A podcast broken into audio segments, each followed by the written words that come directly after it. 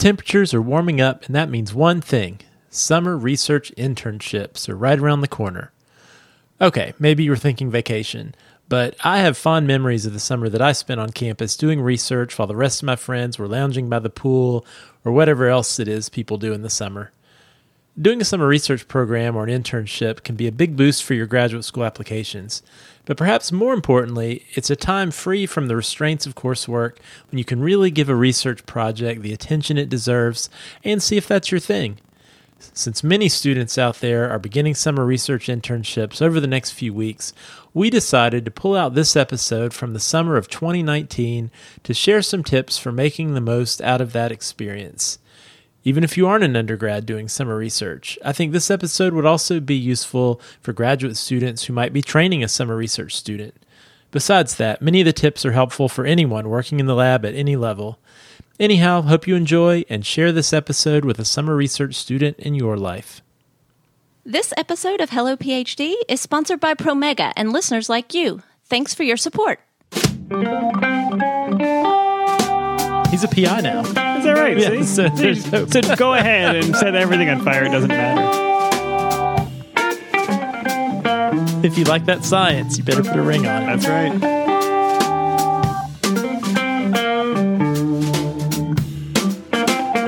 Welcome to Hello PhD, a podcast for scientists and the people who love them. This week, we share the seven habits of highly effective summer students. Stay with us.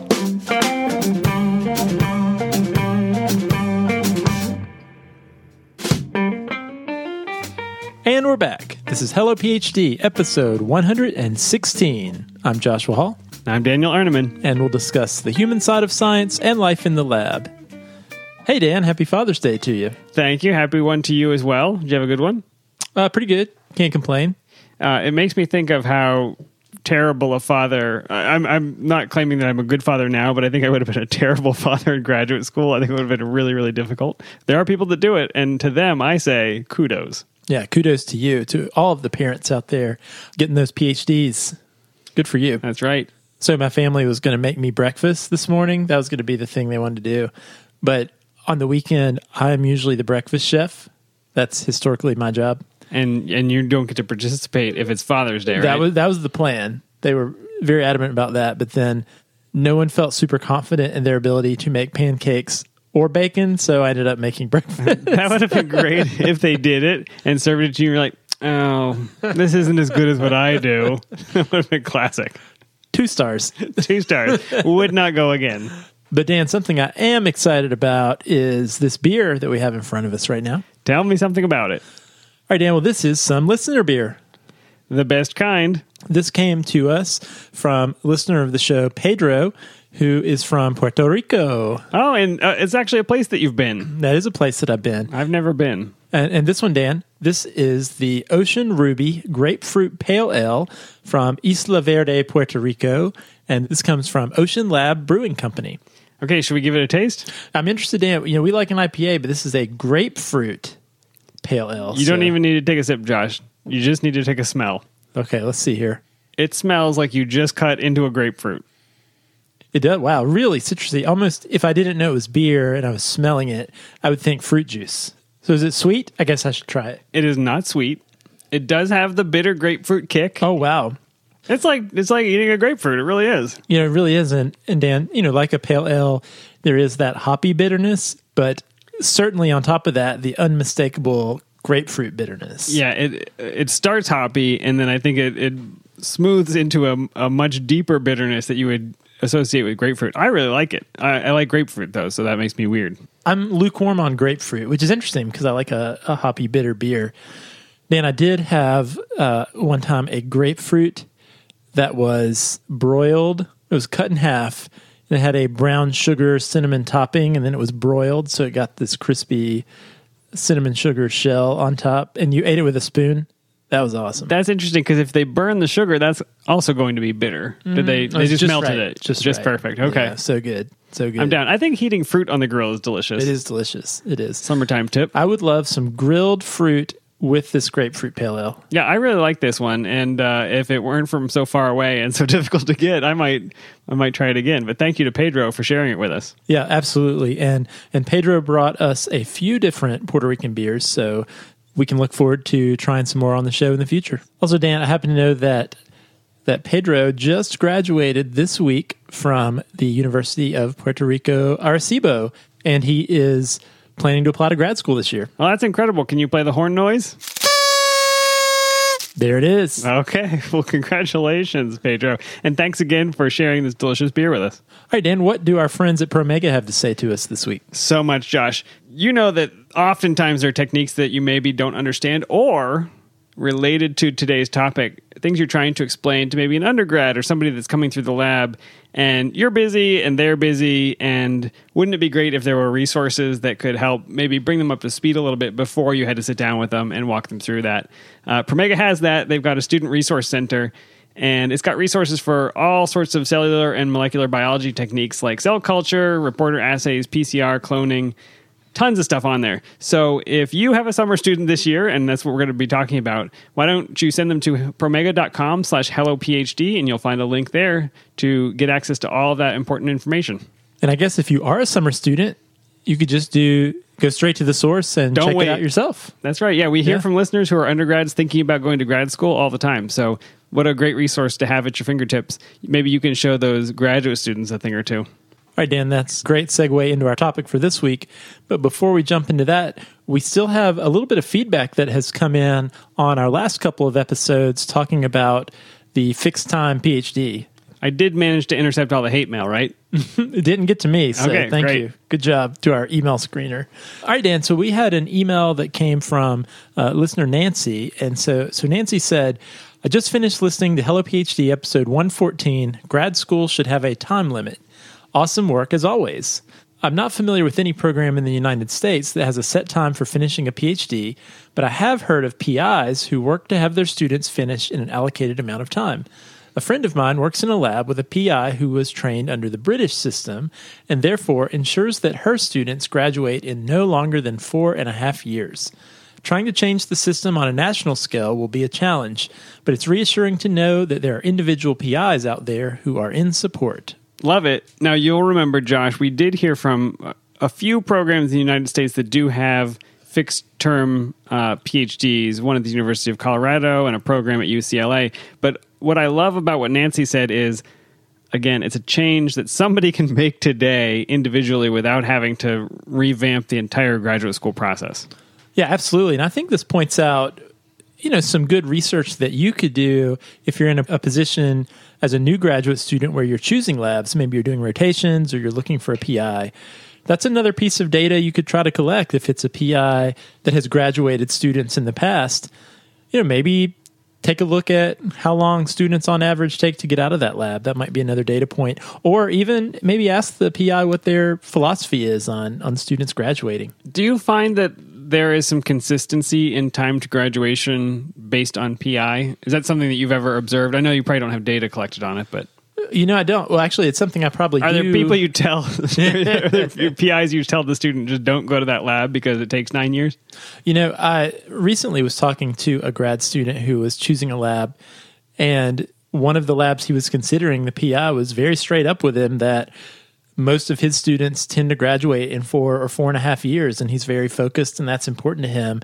And that was definitely a deciding factor in this grad student joining that lab. And it's definitely true. That is a lab where students get in there and they get on projects, they publish papers, and they get out. And so, you know, if I was a grad student and all things being equal, I'd like the science in two labs and one PI seem motivated to help me move through the process efficiently, I would certainly take that into consideration. I know. I may even take the science I liked slightly less in order to get out on time. I know you and I may have different ways of weighing that option, but the ability to finish on a schedule, to publish papers, to be done, and then go on to study something that maybe really stokes my fire, I, I may make that trade.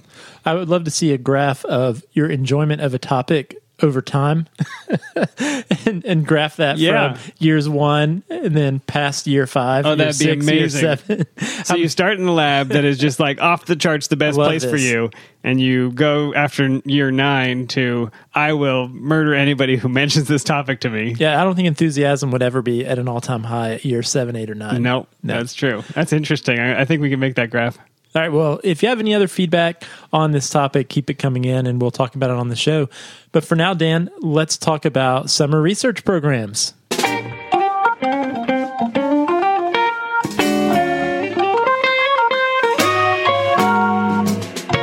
All right, Josh, I will uh, go ahead and kick this one off. We got a listener question that seemed really timely, so let me read it to you.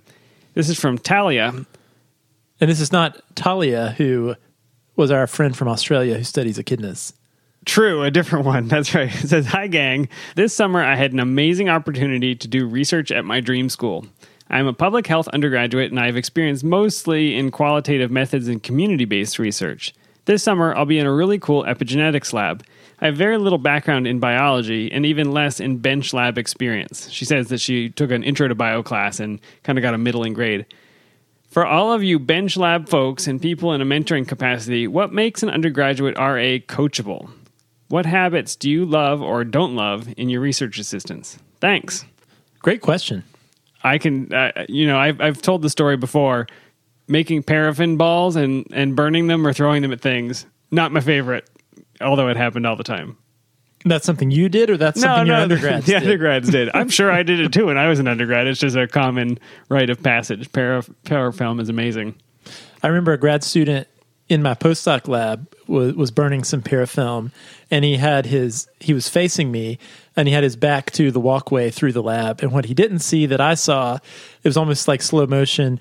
Our PI comes walking through the lab, and he's standing there holding up a giant flaming ball of parafilm, and uh, It's hard to extinguish and hide. well, he saw my eyes kind of move away from You went, you went back to your pipetting. Nothing to see here. Wasn't even watching. yeah. He was she just uh, rolled her eyes and kept walking. So uh, that was pretty funny. Very common. Not good advice for what to do as a summer student. He's a PI now. Is that right? Yeah, See? so See? so go ahead and set everything on fire. It doesn't matter. Yeah. Um, okay, Dan. Well, this is a great question from Talia, and and we were talking about it, Dan. I don't think we have talked a whole lot about summer research opportunities and advice specifically for undergraduates who are doing research maybe for the first time, but are very early in their research career, taking part in in research during the summer. So we thought we would devote this episode to really giving a lot of great tips for how you can make the most out of your summer research opportunity. Love it. Can we first talk about, Josh, why somebody should do summer research as opposed to maybe getting a job at Barnes and Noble or something? Absolutely. So, you know, I think summer research can be important for so many reasons. And and one thing, Dan, I can remember, I have very fond memories of the one summer in undergrad between my junior and senior year where I did summer research. And, you know, it was the first time that I had ever really focused on research sort of on a full-time basis. And i can remember how much fun we had. There were several undergrads in the lab. We were all there focusing on research. And i just remember it being a really fun time. Uh, one one thing that one funny story i can remember is our pi would always get into lab really early. I mean we're talking like 6.30 in the morning. Okay, that's early. I thought you were going to say 9.30 a.m. no, no, super early.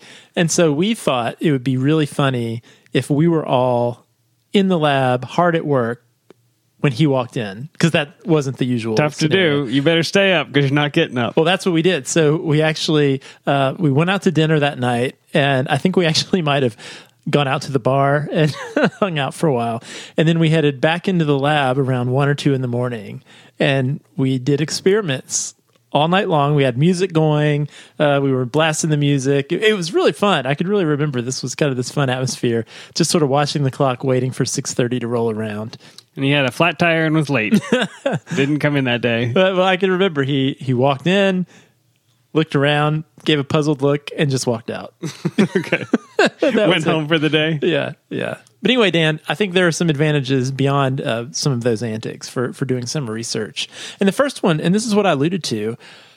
So, doing summer research as an undergraduate for a, a lot of us, it's the first time that you have the opportunity to do research on an uninterrupted basis. So, as an undergrad, maybe you're doing research at your home institution. And I don't know about you, Dan, but when I was an undergrad, I had so many different things going on between a full load of classes and clubs and organizations and friends. Um, certainly, I did research during my, my junior and senior year, but I had a lot of different irons in the fire. I'm trying to think of how many hours a week I worked in a lab as an undergrad. It was probably 10 or 20. It was some ridiculously small amount during the semester. So certainly not the same thing as being in a lab 60 hours a week or 40 hours a week or whatever it is that you do as a graduate student. Yeah, and and you know yourself Dan being in grad school, you're focusing on research on a full time basis, which is a completely different animal than the way you interface with with research as an undergrad. Uh, sort of bouncing in, like you mentioned, you know, hopping in for a couple hours on Thursday afternoon and then coming in Wednesday during lunchtime. Yeah, you show up and maybe set up a PCR, and somebody else takes it out of the machine for you, and then three days later you thaw out the the re, you know the the results of that and run a gel and then next week you do a different but it's it's a gel a week probably Yeah, absolutely. And so it's a time you can really, you know, take a little more ownership on a project and and for a topic. Which leads a little bit into the next advantage, I think, of doing summer research. And that it helps you figure out if you should go to grad school. So, you know, as we just said, Dan, in grad school, you're going to be doing research full time. So, summer research can be a great way to see what you actually think about doing research full time. yeah i i agree with that point josh although i still feel a, a strong sense that i should have stayed longer than a summer because i did a summer and thought i was really ready for grad school and what i would have discovered after a year is something different i think but it's certainly a step in the right direction and taking that time over the summer to get your feet wet to understand what it's like from nine to five or what the hours are of doing research uh, i think it's helpful i just don't you know what i'm concerned about or what i don't know is can you get a meaningful amount of research done in a summer Well, I think one of the disadvantages of summer research is that right about the time that you're trained and you kind of have half a clue about what's going on, it's time to go home. even though i don't know how much of the subject you'll be able to go deep on or the experience of research you will have plenty of time to pick up some techniques. Maybe you can pick a lab where you need to learn a specific technique um, that having those techniques understood and down and practiced is really going to help you get started when you get to grad school Yeah, that's absolutely true. And and you know, it gives you a little bit of illumination about the type of research you might find interesting because a summer research program, you might have the opportunity to work in a type of lab doing a type of research that maybe isn't available to you at your undergrad school. totally All right, Dan, the, the next thing is most summer research programs tend to be at larger research institutions. not the one you described earlier well, not my experience. Yeah, yeah. That's true. But if you do come from a smaller school, a summer research program might be your first opportunity to work and interact in a big research institution environment. A lot of the graduate programs that that you might be targeting down the road might be at some of these larger um, research one institutions and you know, it can be really helpful one just to see what those environments are like and get some experience working there but also when it comes time for admissions down the road, it can be really helpful to sort of have a connection at one of those those big research intensive programs. Do you feel that it was materially different working in a lab at a small liberal arts college and working at a tier one research institution? Is it doesn't it all come down to the lab like individual lab environment? It's you're working with twenty other people or whatever it is, or ten other people.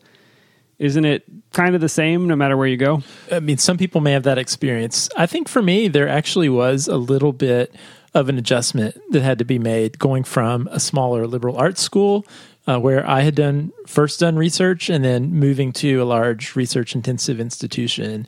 It was just for me, it was a very different environment to do research than it had been at the liberal arts school. Your lab at the at your undergraduate institution was five or six people.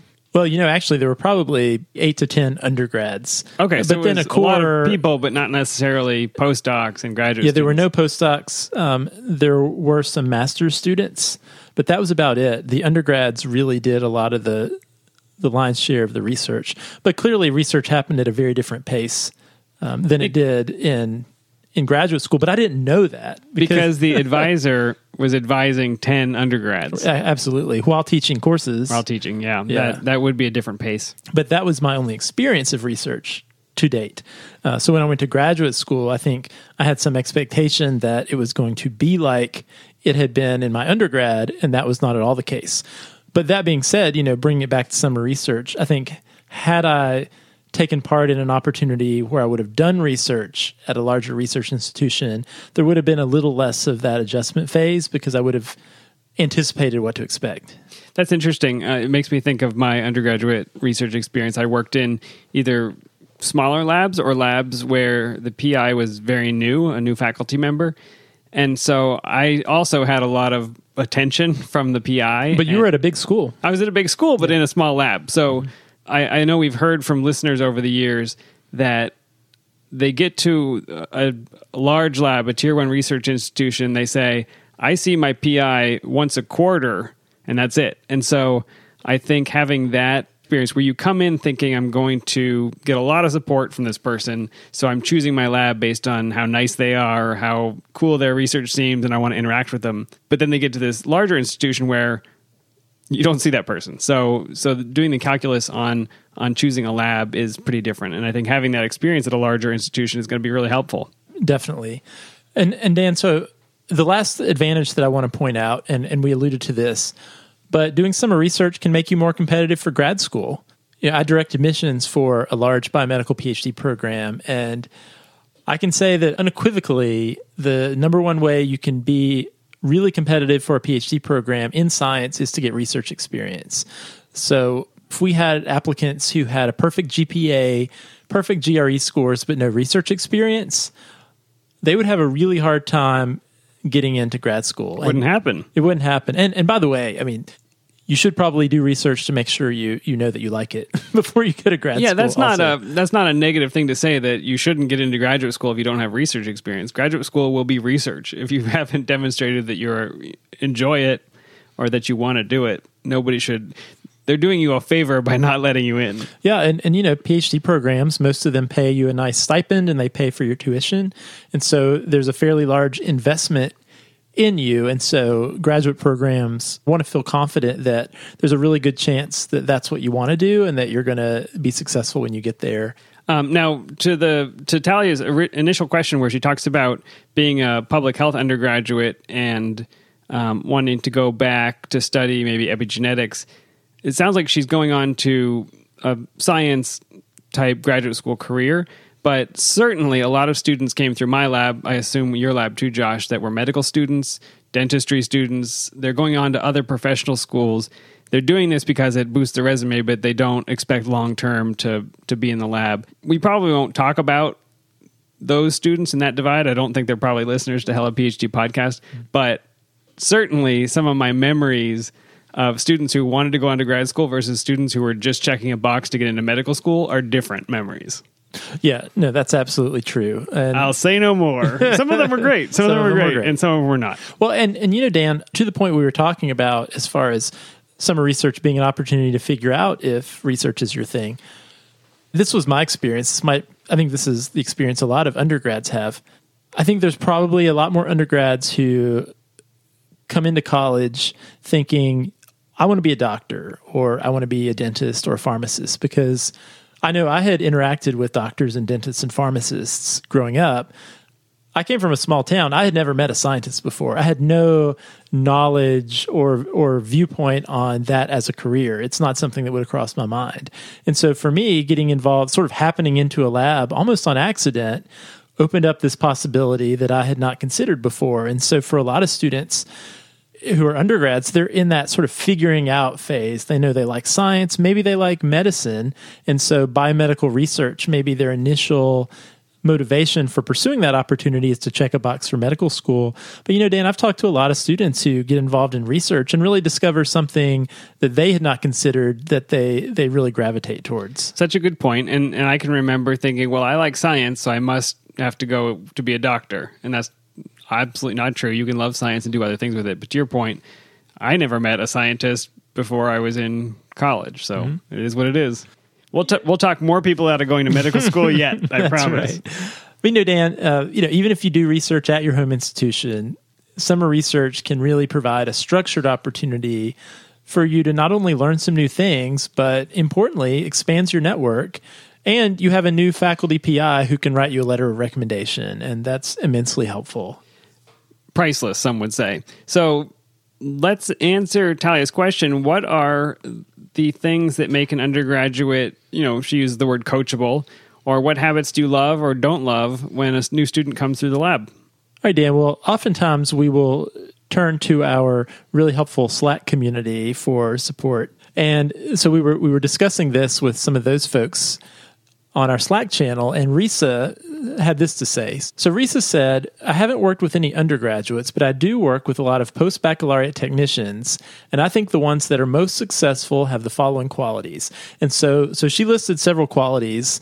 Uh, she listed four qualities actually, and then I added a few of my own. You piled on. and we came up with seven. So what we're going to present now are seven qualities that we think uh, make up a really successful and effective summer researcher. In no particular order, I assume. These are not organized by if you could do one thing, do this. In no particular order. Okay, great. In no particular order. And actually, the first four are the ones that Risa came up with. So- Okay, great. Well, then some particular order. Yeah. So so here's the first thing she said. So she said the first one is humility. They don't pretend to know what they don't know, and they ask questions when necessary and, admit mistakes. This can be hard to do because it feels like admitting failure, but it is crucial because not doing this can result in a small mistake ballooning into a costly experimental failure and a lot of lost time. It doesn't make you look stupid to admit mistakes, it makes you look like you care. That is a tough one because I think a lot of the students who are going on to graduate school who go through these summer programs, they have been the top of their class for their whole life, right? You you well, many of them get to where they are because they excelled in school. And part of that is always being right and having studied the most and being the smartest person in the room. Getting the A on the test, the A getting the, the questions right. it is hard to say I don't understand this because I've always understood everything. I've always worked hard enough to figure it out. And now you're presenting me with an experiment or you're presenting me with a technique. I don't get it. So what do I do? I power through it the way I always Fake have. it till you make it. Fake it till you make it. But that is very expensive. Yeah, and that's that's actually very bad advice and will give the wrong impression. And and you know, I can I can definitely understand this from the student point of view. I can remember being being the student in this position, especially coming into a new research environment, a summer research in a summer research program. The imposter syndrome can be really firing on all cylinders and you know, you maybe even have a feeling that wow, these people are so smart. How did I end up here? I don't belong here. The last If thing they find want, out that I'm not as smart as they are, yeah, and that's the last thing you want people to find out is you have no clue what's going on. But I think Risa's advice is really, really important that pretending to know is not the not the best course of action. And and here's a little tidbit that something I did not appreciate when I was an undergrad. But when you come into a lab as an undergraduate, and this is actually probably true of a first year rotation student, the bar is set very low.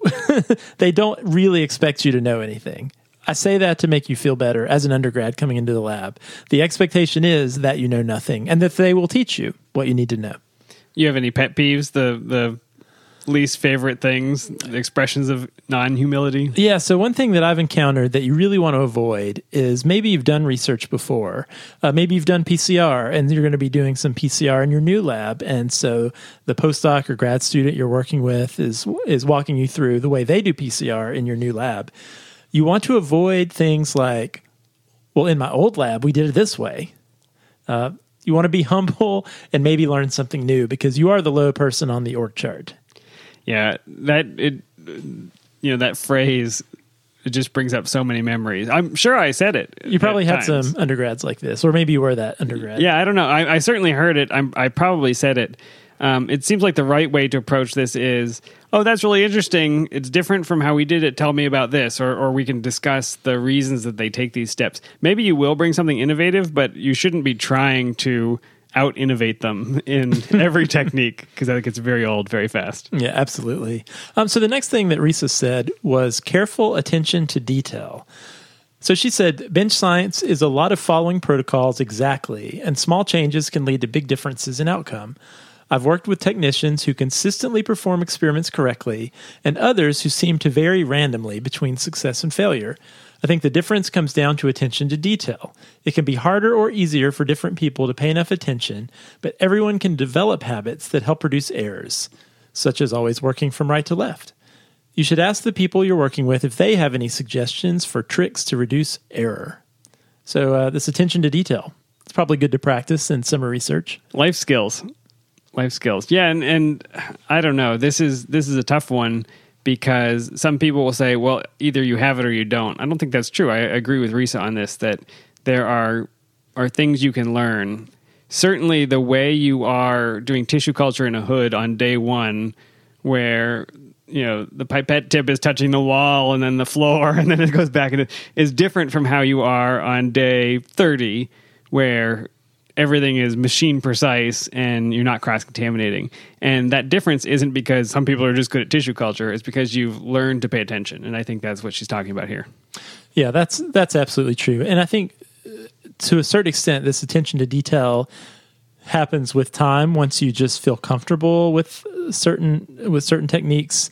Because you mentioned the tissue culture day and i can remember doing tissue culture for the first time and there's so many things going through your head about okay wait open the lid of the media first and then wait where's the where does the tip go? Oh wait usually now I have somebody's to- standing over your shoulder. No you just touched it on the thing. Throw it away. And then you're throwing out five or ten plastic pipettes and you feel terrible. Yeah, and so the last thing you're doing is honing in on some detailed procedure for doing things. You're just trying to get the big picture. So, uh, but I think summer research is a great time to hone that skill of of planning carefully and executing carefully. I'm gonna I want to throw out an idea and you can shoot it down. But I feel like if you are new in that summer program in the first couple of weeks when you're really learning the techniques, I would argue keep your headphones out of your ears. And it pains me to say that because you could be listening to Hello PhD, but one more distraction is one more chance for you to make a mistake. And while you're learning the technique before it's second nature, I would say uh, avoid that. Yeah, I think that's absolutely true. Um, I mean, doing techniques because they are often so precise and getting distracted, you can easily forget, oh, which sample did I just pipette? Absolutely. you start thinking about the story in your audiobook or whatever it is, and, and you lost track of your order or which one you pipetted. I can certainly remember looking at a test tube rack and trying to determine um, which of the tubes had 10 microliters more than the other tubes. And and that being said, after you've done the technique enough times, usually you're on autopilot and you could do it blindfolded listening to heavy metal. But I would say in just the first couple of weeks, I would try to avoid distractions. Yeah, no, that's that's great feedback. All right, Dan, and I think along those lines, uh, Risa's next tip is it's important to be engaged with the science. You have to buy a ring. What is the? If you like that science, you better put a ring on it. That's right. Uh, so she said that this is not essential, but it really makes you stand out. An average research assistant will do what they're told, but an outstanding research assistant engages with the work, asking questions about the rationale behind the experiment, contributing ideas, and she says there are no bad ideas, and volunteering to help with additional experimental directions. They also raise the bar on workplace behavior. Risa is absolutely right on this. I think this might be these are not in rank order, but this might be one of the more important uh, important ones because I think asking questions and being engaged in the lab cannot be understated, especially for um, someone who's newer in the lab.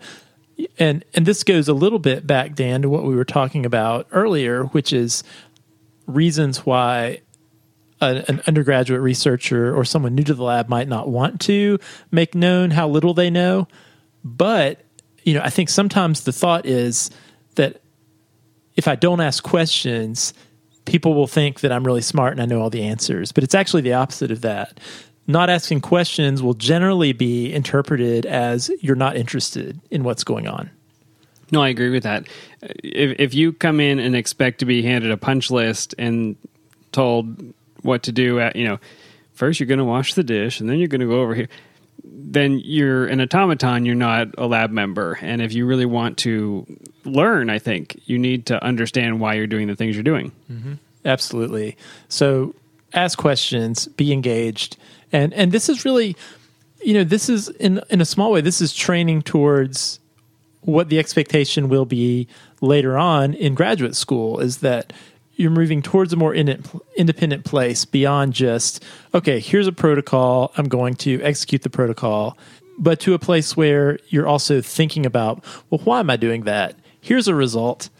What does this result mean? And you may not know right? Or you may be totally wrong Yeah, and I- that's okay. I feel like there are a couple of different levels to that statement engagement with the science because, uh, on the one end, I think the best scientists I have ever known are the ones who understand what the reagents and their reaction are doing. Like they understand that I'm adding this buffer because it makes the enzyme work because it has to be between this pH range and I and I understand why the salt level is this and and they they actually understand why they're putting together this recipe that they're making. On the far end of the spectrum, and I think this is just as critical. Why are you doing this experiment? What is it leading to? What part of the story that the lab is trying to tell does this piece fit into? And I hope at least that the summer student understands that because being part of that saga of, of uncovering something new in science is the thing that's going to make them excited, not the what buffer we're using today. And I'll say this, Dan, thinking back on my own experience, I was really good at that part. You know, I always thought of my project as a story and this experiment, you know, what Mine was a tragedy. Was yours? that was a comedy. okay. but it was, you know, which was the question I'm trying to answer here. And when I would get the results, you know, I was really excited to get the results and thinking about those results and what they meant was was something that that did click with me. And it's motivating. It, it, it, it's what motivated me. But I will also say where I would sometimes get into trouble is the less interesting part to me was just what you mentioned first, and that is knowing what each and every reagent did, the importance of using this concentration or this enzyme or that enzyme. And that is just as important, especially when you're just starting out, because it's going to be much harder to troubleshoot when each of the reagents you're adding are like magical ingredients that if like a witch's brew if you add just the right Yeah, you're, you're so right. Yeah, there's something floating in this bottle. If I understood that this was a buffer and it precipitated out, and maybe my concentration is totally wrong now, if I understand what this bottle is, I could do that. If I don't, and I just take my 12 microliters of it and call it a day, I'm going to be very stuck for a long time. I say that as a person who wasn't very good at it. But like I said, some of the best scientists I knew really did understand the details. yeah and and you know as we're saying this i think we're setting the bar a little high like for new Totally. researchers is you know we're asking you to attack this science thing from two different levels. On one hand every protocol that you are executing try to try to make it a goal to understand every step you're doing why are you doing that? What is the purpose of all the different things you're adding? And you're not going to know at first but those are good questions we talked about asking questions. Those are some great questions to ask. And my guess is what is probably going to happen you're going to force the grad student or postdoc you're working with to probably brush up on their own knowledge of these experiments they've been doing Yeah, yeah. I and one last thing I wanted to say about engaging with the science. I don't feel like undergraduate classes really prepare you for what it's like to understand research science. I think that um, when we read textbooks, we're reading settled science. When we when we do our lab classes, we're doing experiments that the outcome is known and the steps are clear, and that is not how research is. And so don't expect to be great at this based on your training as a as a class attender. It takes time and just recognize that it takes everybody time and that's why you're doing the summer research in the first place.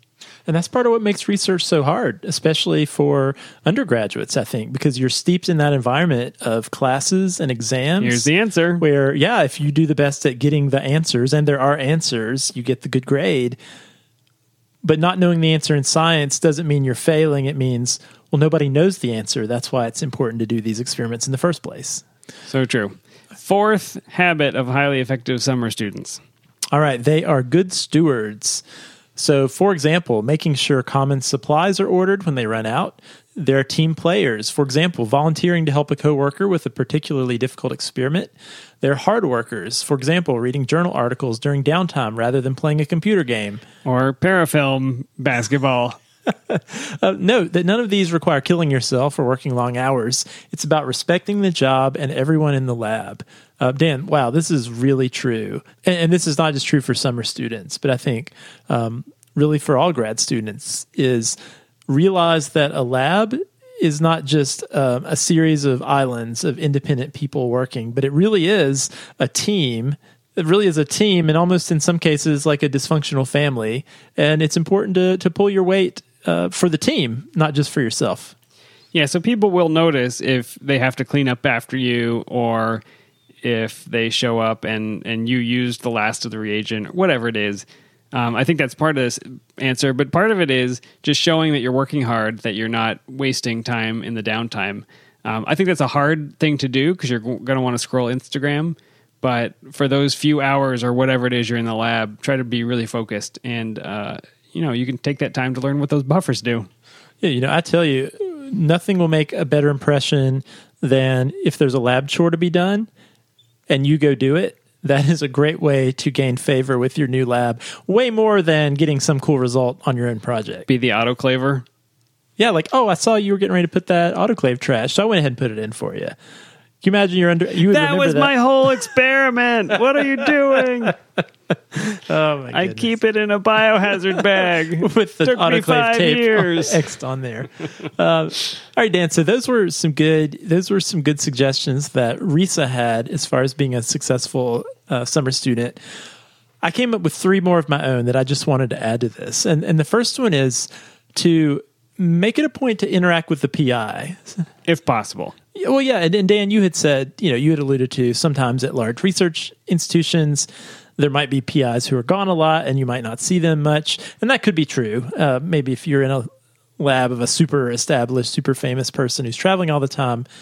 But regardless, try to have, if you can, regular meetings with the PI. It's okay to ask to do that, and you know, even if that's not an option, and hopefully it will be. Is that so you can get letters of recommendation? Well, yeah, because I mean, to be very practical about this. Who is this person? If you think through this, what might happen if you apply to grad school in a year or two years, a letter of recommendation from that PI, and actually, we should make sure we say it's important to have a letter from that PI. You need to give them something in the memory bank to draw from when they write that letter of recommendation. And so, um, if you're making a point to not just be some random undergrad who shows up and they don't know your name, but but really make an effort to interact with them as much as you can. Um, and and one way you can do that is participate in lab meetings. So there's probably some sort of time when the lab gets together to discuss research. It's really important for you to not just sort of sit there and passively let it go over your head, but participate. You know, ask questions, and if there's an opportunity for you to present at the lab meeting, advocate for that and take advantage of that, even though it so might feel nerve-wracking. scary. but that's really important, and it's a chance for you to showcase that you really understood what you were doing there, and and you re- even if you didn't get a lot of good results, that you were there, you were paying attention, and you were interested in what was going on. That goes along with with my next one that is related, and that's do your best to become a member of the lab during the time you're there. So you may feel like as a new person coming in who's only there for a temporary period of time that this isn't for you. You're like a visitor there. But as much as you can, really think about that lab as this is my lab for the next three months and, and do things like interact with people, not just maybe you're assigned to a grad student or postdoc on a day to day basis, and certainly you'll interact with them, but do your best to introduce yourself and, and, talk to other folks in the lab. Do lab chores. We talked about that. Go to lunch if people are, are hanging out, eating lunch in the break room, uh, or they invite you to to walk to grab lunch at a restaurant. Go do those things. One, it's going to make your experience just more enjoyable, but you never know how much how helpful it'll be to to build those relationships and expand your network in that way. So true. The best part of lab for me was the people. I, I had the privilege of working with really great, kind, wonderful human beings, and um, they're some of my happiest memories is all the downtime that you spend not doing research. So it's it's totally worth it.